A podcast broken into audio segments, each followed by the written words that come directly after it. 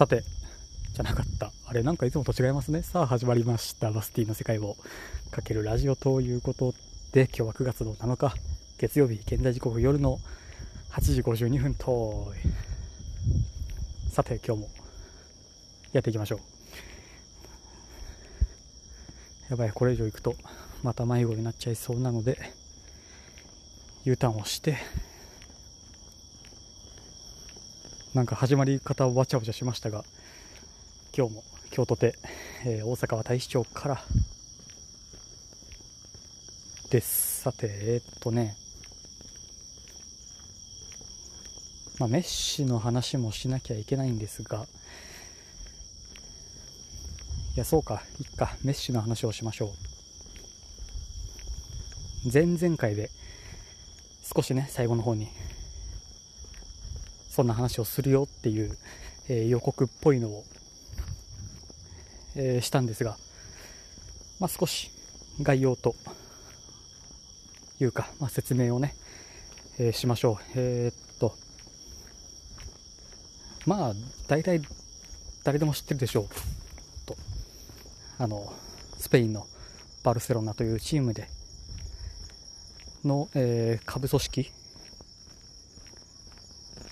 ユースみたいな、アマチュアというか、まあ、ユースみたいな、そういう養成スクールみたいな、えー、ところでサッカーを習って、で、そのまま、えー、バルセロナのトップチームに上がって、今も現在も、なのでもう何やら14年間、えー、同じチームにま所属をしていてと、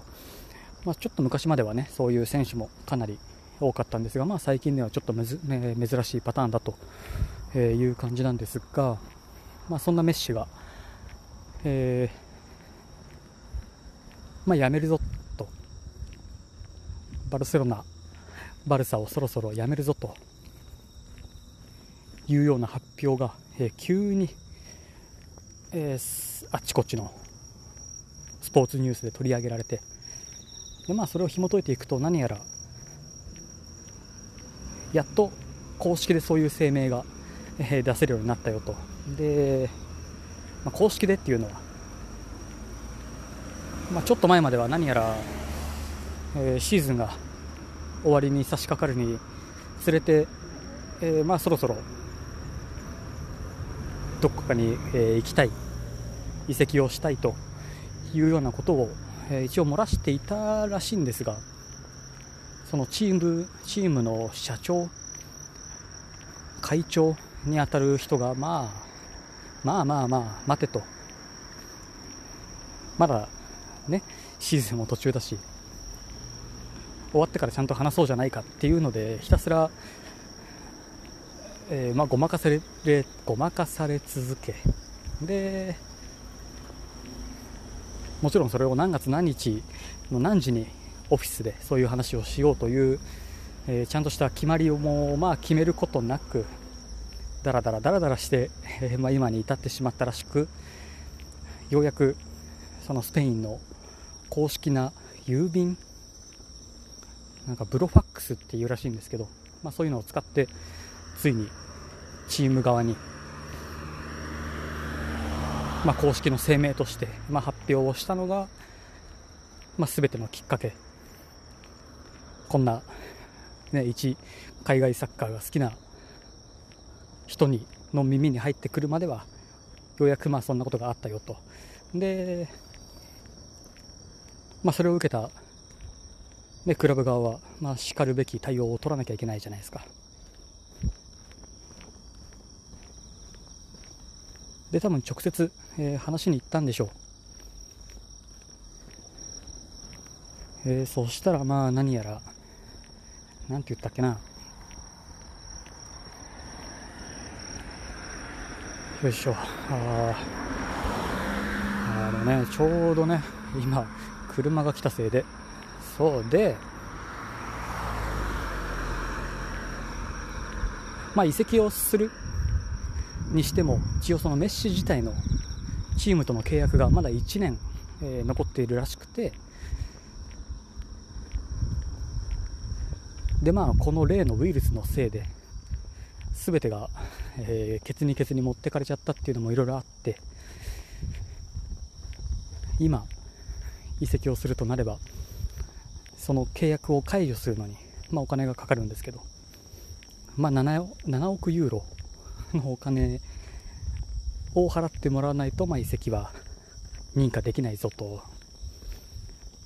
えー、もちろん毎夏毎冬いろんな選手が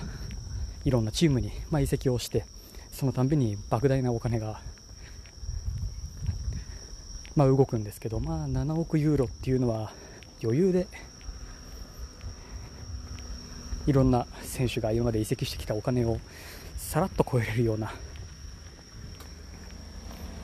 まあ、お金になってますのでいやまあ、7億ユーロ、えー、円に換算すると大体800万円いかないぐらい？違う。全然違う。800億か、えー、いかないぐらいなので。まああいうさすが世界のトッププレーヤーを動かすにはそれなりの、まあ、お金が動くよなと。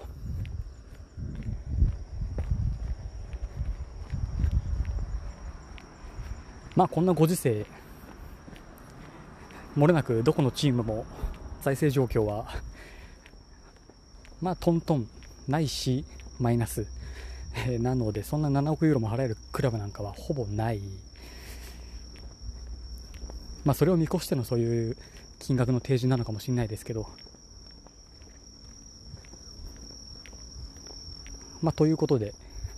それだけ長く在籍したチームから本当に離れたいのであれば今度は裁判もしなきゃなんないっていうことになるので、えー、そんだけ長くいたチームとそんないざこざして揉めて出ていきたくないということで結局残留をせざるを得ない状況に追い込まれて、まあ、また来シーズンもう1年間バルセロナの一員として、まあ、何やらプレーをするらしいです。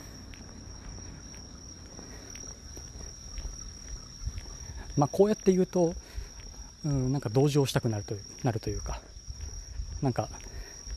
かわいそうだなとか、ね、っていうのもあるんですけど、なんだろうな、何が悪者かっていうと、そのクラブと選手の間に入るえ代理人と呼ばれるま職業というかの人が、え各選手にはまあついていて、まあ、そういうのでね、ええげつない給料を取ってる代理人も何人かいたりもするんですけど、まあ、そのメッシの代理人がもれなくお父さんメッシのお父さんが代理人をしていてしっかりねそこを次に行くクラブチームだとか、えー、まあ、いつまでに、ね、いろんな手続きを踏まないといけないとかっていうのが、まあ、いろいろあるはずなので、まあ、ちゃんとそこの、段取りを組めていればここまで 泥沼化はしなかったんじゃないかなと、結構よくあることなんですよ。そのお父さんが代理人をやってて、えー、ドロドロするパターン。結局は割と、えー、お金で解決することが多かったりもするんですがまあいかんせんメッシですからね。もし本当に移籍をするとなると、えー、まあフランスのパリのチームだったりえイングランドの青いチームだったりぐらいですかねきっと。可能なのは。かもうほとんどキャリアをうーんなんだろうな、まあ、ステップアップはせずに中国のチームとかアメリカのチームに行くとかっていうまあパターンもなきにしもあらずですがまあ本当にお金を出せるのは多分それぐらいなチームなものでいや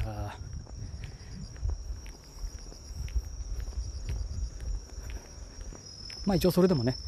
来年はまたメッシがあのユニフォームを着てる姿が、まあ、見れそうではあるのでいいと言えばいいんですがまあチームはどうするんだろうなと。不満しかないあの超スター選手を 一体どうするやら。もう使うしかないですもんね。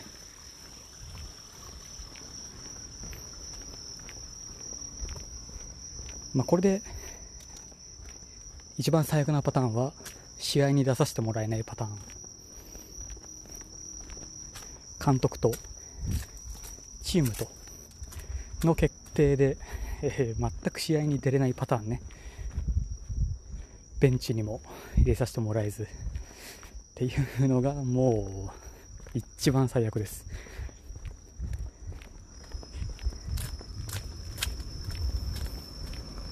まあ本当にそうはならないように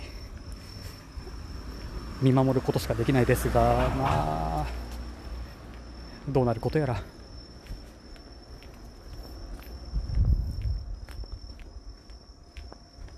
さてまあこんな感じでしょうか。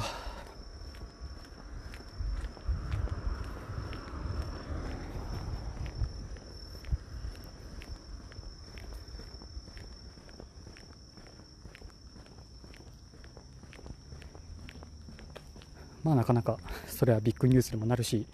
わざわざそんなロングインタビューに答えた答えるように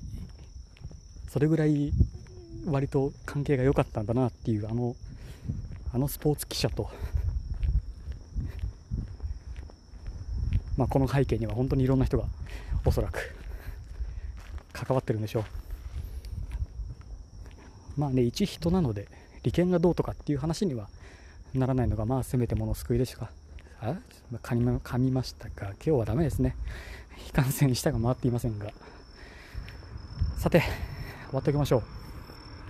意見感想はカタカナでセカラジハッシュタグセカラジをつけてつぶやかれたらまたボイスメッセージでお待ちしております。ぜひよろしくお願いいたします。おそらくおそらく明日は、えー、サッカーの話は抜きに、えー、ロボットロボット的な話をするかと思います。ちょっとね最近そんなものに触れる機会というか頭にそんな情報を入れる機会がちょっと増えたので